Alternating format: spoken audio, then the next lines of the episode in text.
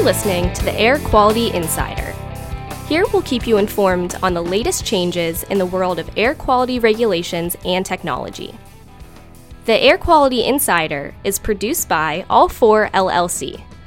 All four is a nationally recognized environmental consulting company that shapes environmental responsibility and creates distinction for our clients, our employees, and our partners. Today's episode will feature an article entitled A Year in Review, New Source Review Edition. It was written by Kayla Turney and published on December twentieth, twenty eighteen. It's been a long and winding road for New Source Review, or N S R, regulations, both since the dawn of N S R time and over the course of twenty eighteen alone, where a litany of N S R reform guidance memos were released by the U S Environmental Protection Agency. So what do you say we hop in the All four Wayback Machine and review all of the N S R reform movements that have taken place over the last year? Let's start our journey back in December twenty seventeen.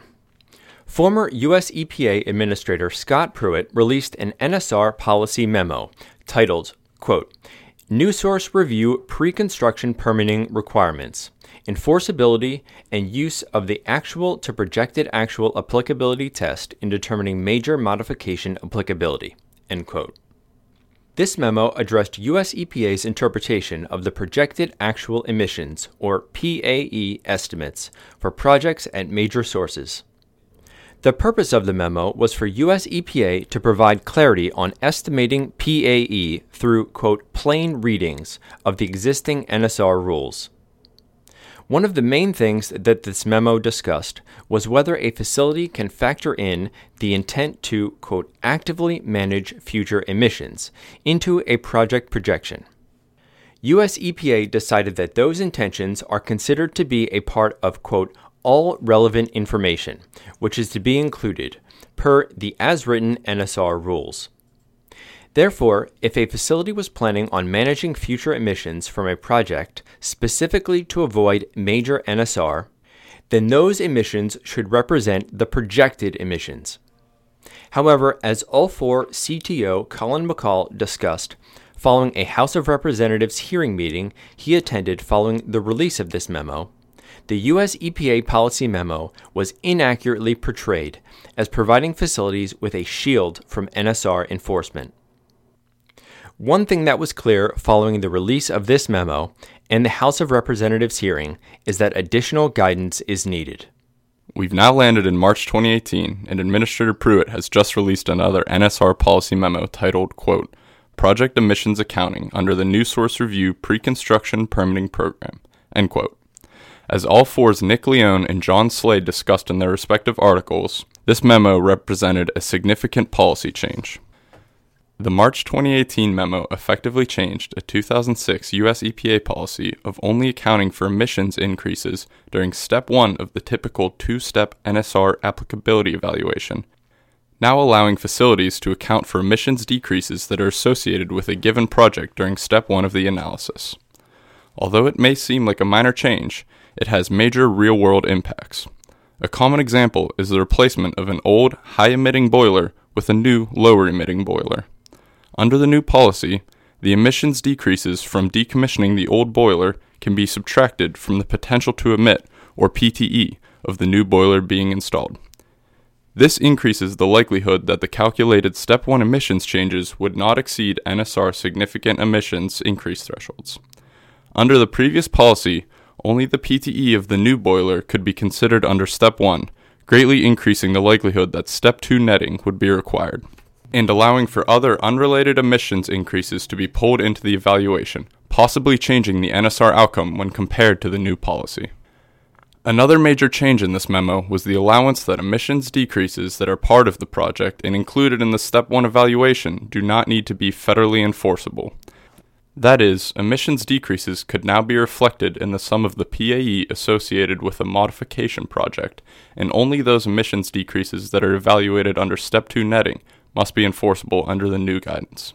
This policy change, if uniformly implemented by state and local permitting authorities, will impact calculations and ultimately major N S R applicability to many projects involving affected emissions units.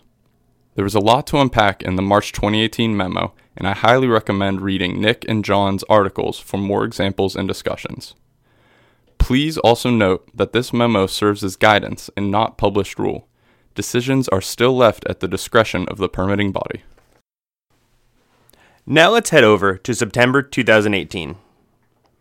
U S E P A Assistant Administrator William Wareham released a draft N S R policy memo for public comment titled, quote, Interpreting Adjacent for New Source Review and Title five Source Determination in All Industries Other Than Oil and Gas, end quote.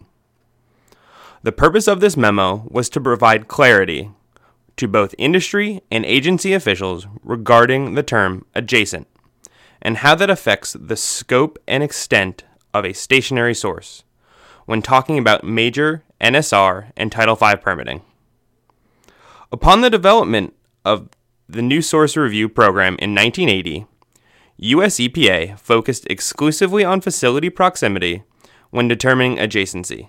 If two facilities were under common control, belonged to the same source identification code, and were within a certain proximity, that would qualify them as adjacent and therefore qualify them as a single stationary source, that is, one facility for permitting purposes. However, more recently, U S E P A not only considered proximity, but also the functional relationship and interrelatedness. For example, if one facility shut down, could the other still operate? The September twenty eighteen memo clarified that the original intent of the rule and what U S E P A currently believes was to only consider facility proximity in the adjacency determination. Note that proximity is not explicitly defined and is based on a common sense notion of a plant. Again, this memo serves as a guidance and not published rule. The last stop on our journey is November twenty eighteen.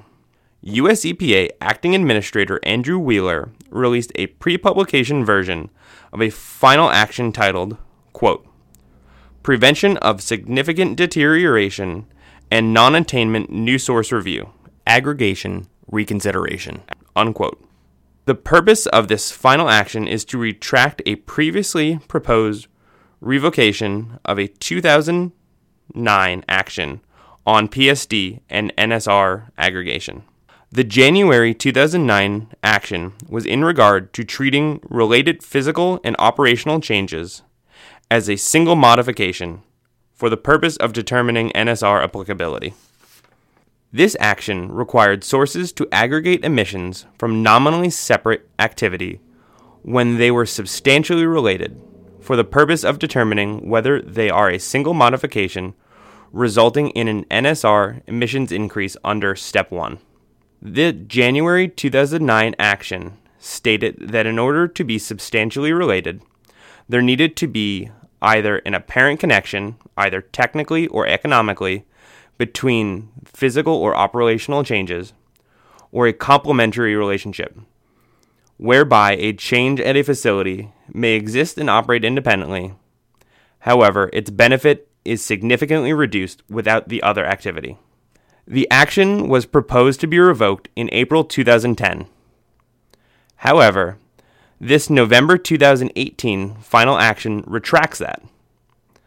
The idea of project aggregation is extremely important and ties into the March twenty eighteen memo on project emissions accounting. When thinking about the two-step process for tracking emissions increases and decreases at a source for a project, you have to make sure that the project is accurately defined. Keeping the action requiring related physical or operational changes as a single modification eliminates the potential for a source to essentially break up large, high-emitting projects into multiple small, low-emitting projects to avoid triggering major N S R requirements.